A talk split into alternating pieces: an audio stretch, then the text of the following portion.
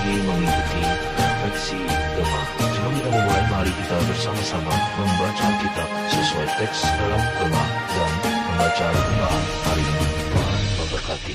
Shalom, saudara yang dikasih oleh Tuhan. Apa kabarnya hari ini? Senang sekali kita berjumpa lagi dalam refleksi Gemah. Mari kita berdoa, mohon pimpinan Tuhan.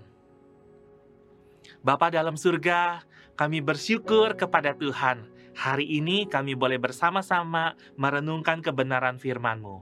Biarlah penjelasan firman-Mu boleh mendorong kami untuk lebih taat, untuk lebih peka terhadap pimpinan Tuhan di dalam kehidupan kami. Dan biarlah Tuhan, hari ini kami boleh menjadi pelaku firman, bukan hanya menjadi seorang pendengar. Di dalam nama Tuhan Yesus, kami mohon. Amin. Saudara yang dikasih oleh Tuhan, hari ini saya akan membacakan 1 Petrus pasal yang ketiga, ayat 1, 2, dan ayat yang ketujuh. Ayat 1 dan ayat yang kedua. Demikian juga kamu, hai istri-istri, tunduklah kepada suamimu, supaya jika ada di antara mereka yang tidak taat kepada firman, mereka juga tanpa perkataan dimenangkan oleh kelakuan istrinya. Jika mereka melihat bagaimana murni dan salehnya hidup istri mereka itu. Ayat yang ketujuh. Demikian juga kamu, hai suami-suami, hiduplah bijaksana dengan istrimu sebagai kaum yang lebih lemah. Hormatilah mereka sebagai teman pewaris dari kasih karunia, yaitu kehidupan, supaya doamu jangan terhalang. Sedemikian jauh pembacaan firman Tuhan. Nah, saudara yang kasih oleh Tuhan, pada suatu hari ada seorang istri yang bertanya kepada suaminya, Pah, kok kamu nggak bilang sih bahwa kamu miskin? Kenapa dulu kamu nggak bilang bahwa kamu tuh miskin? Lalu si suami menjawab, Mah, dulu kan papa udah bilang, di dalam dunia ini yang aku miliki hanya dirimu seorang. Tapi waktu itu, mama waktu masih pacaran sama papa, mama justru bilang, so sweet. Padahal emang bener mah, papa nggak punya apa-apa. Papa cuma punya mama. Atau mungkin saudara-saudara, mungkin kita juga pernah mendengar cerita ini, atau mungkin ini pernah terjadi dalam hidup kita. Seorang istri bertanya kepada suaminya, Pak, kapan dapat THR dari kantor? Lah, kemarin kan papa udah kasih ke mama. Iya, yang itu ya. Nah, kalau yang dilaci, itu uang siapa? Itu uang dari mana? Lalu suaminya menjawab, itu uang sial, mah. Loh, kenapa uang sial? Iya, uang sial. Emang uang sial. Udah disembunyiin, masih ketahuan juga. Sial benar deh. Nah, saudara yang kasih oleh Tuhan, urusan suami dan istri tidak akan pernah selesai ya dalam hidup kita. Kedua cerita tadi itu cuma cerita humor belaka, tapi bisa jadi itu pernah terjadi dalam kehidupan kita. Tidak ada yang pernah selesai dengan urusan suami dan istri. Tapi hari ini mari kita kembali kepada hakikat relasi suami dan istri seperti yang Tuhan mau. Dari 1 Petrus pasal yang ketiga ini. 1 Petrus pasal ketiga menasihatkan para istri. Supaya apa? Supaya para istri punya ketaatan kepada firman Tuhan. Karena ketaatan kepada firman Tuhan itu menunjukkan kesediaan mereka untuk tunduk kepada suami. Karena suami adalah kepala dalam keluarga. Nah, sebagai suami yang mengasihi istrinya, tentu istrinya juga harus merespon dengan baik, bukan? Atau sekalipun suaminya mungkin tidak melakukan apa yang baik, suaminya karena kasihnya kepada Tuhan, karena ketaatannya kepada Tuhan, istrinya itu tetap melakukan apa yang baik. Dan itu ditunjukin di dalam kelakuan hidup sehari-hari.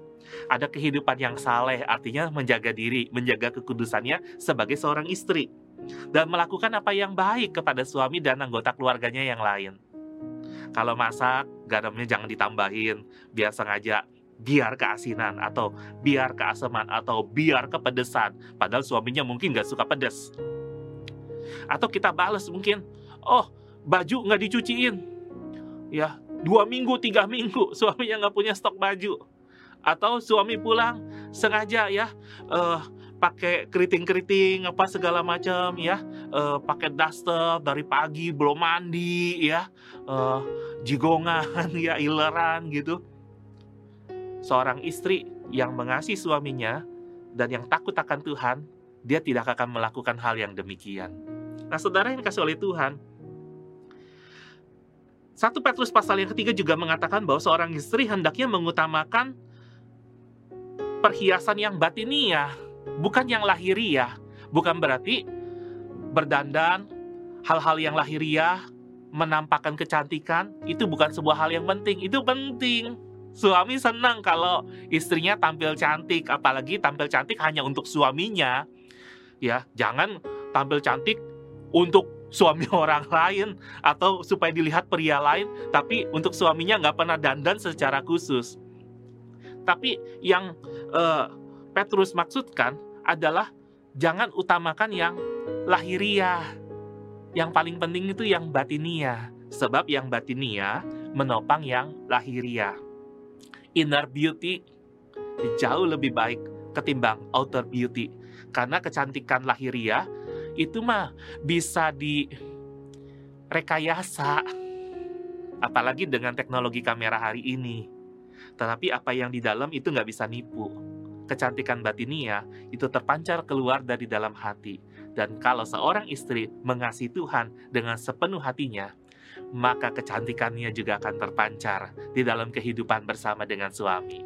Hari ini, para istri sudah jadi istri yang seperti apa? Apakah jadi istri yang hormat kepada Tuhan dan juga menghormati suami? Jadi istri yang mengutamakan perhiasan batiniah bukan sekedar yang lahiriah. Apa yang menjadi respon kita?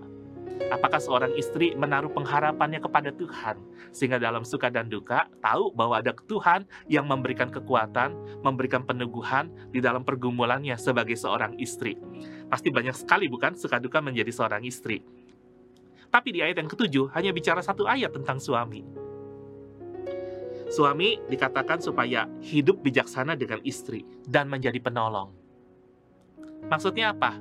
Bukan berarti tuntutan kepada istri jauh lebih besar yang diminta oleh firman Tuhan, lalu suami tuntutannya lebih sedikit. Enggak, maksudnya sama, yaitu seperti apa yang Tuhan minta untuk para istri lakukan, suami harusnya melakukannya juga ditambah dengan hidup bijaksana dengan istri. Artinya kerjasama yang baik, sehati sepikir, jangan mau maunya sendiri, jangan urus urusan masing-masing. Dalam keluarga, urusannya urusan bersama. Nah, saudara yang kasih oleh Tuhan, suami juga diminta menjadi pelindung, karena dikatakan wanita, istri sebagai pihak yang lebih lemah dan harusnya suami menjadi pelindung. Nah, kalau menjadi pelindung artinya apa? Bersedia untuk melakukan apa yang baik juga bukan kepada istrinya, bukannya menindas ataupun memperlakukan istri dengan cara yang tidak pantas. Hari ini kita melihat ada banyak kasus KDRT di dalam kehidupan rumah tangga. Sebagai orang percaya, kita tidak boleh lakukan KDRT, kekerasan dalam rumah tangga. Yang kita harus lakukan adalah kasih dalam rumah tangga, karena kehidupan keluarga kita berpusat dan berfokus kepada Kristus. Kristus adalah sumber kasih yang kita butuhkan di dalam menjalani kehidupan berkeluarga. Oleh sebab itu, saudara-saudara, apa yang harus dilakukan oleh suami dan istri untuk menjaga relasi tetap harmonis, berpusat pada Tuhan? Yang pertama, takut akan Tuhan. Kalau suami takut Tuhan, istri takut Tuhan, keluarga takut Tuhan, maka mereka akan menikmati pertolongan dan pimpinan Tuhan dengan lebih jelas di dalam kehidupan keluarga mereka. Ayo suami, ayo istri, takut sama Tuhan, hormat sama Tuhan, taat sama Tuhan. Lalu, mengasihi dengan kasih Tuhan yang kedua.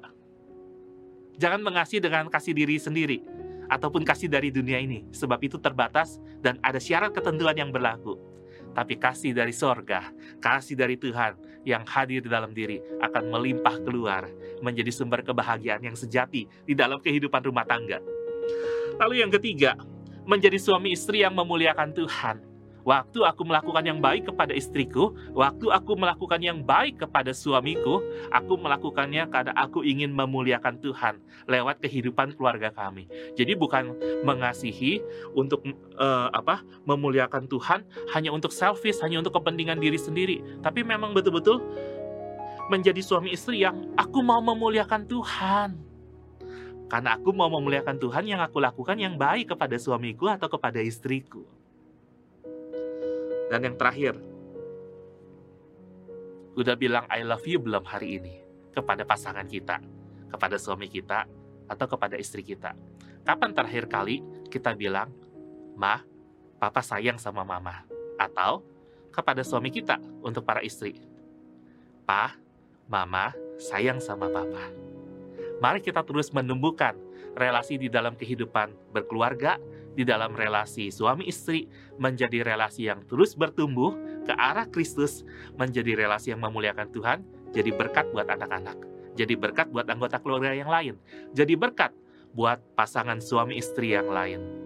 Hari ini, mari bersemangat menjalani kehidupan berkeluarga bersama dengan orang tersayang yang Tuhan taruh di sekitar kita. Mari kita berdoa. Bapa dalam surga, kami bersyukur baik untuk suami ataupun istri yang Tuhan berikan kepada kami. Biarlah Tuhan menolong kami boleh mematuhi firman Tuhan untuk menjadi suami dan istri yang mengasihi dan menolong mereka menjadi berkat karena kami hormat dan takut akan Tuhan, karena kami rindu memuliakan nama Tuhan.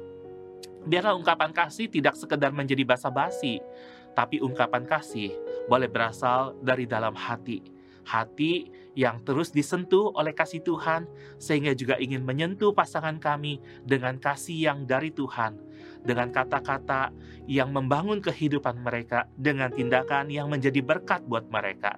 Tuhan, biarlah kehidupan keluarga kami boleh menjadi kehidupan yang terus bertumbuh di dalam hormat dan takut akan Tuhan. Terima kasih ya Tuhan, sertai kehidupan keluarga kami. Mungkin hari ini ada pergumulan, ada tantangan dalam keluarga, mungkin ada keretakan, ada ketidakberdayaan.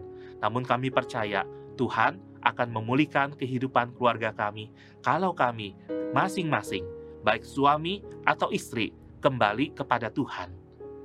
Dengarlah doa kami ya Tuhan. Di dalam nama Tuhan Yesus kami berdoa.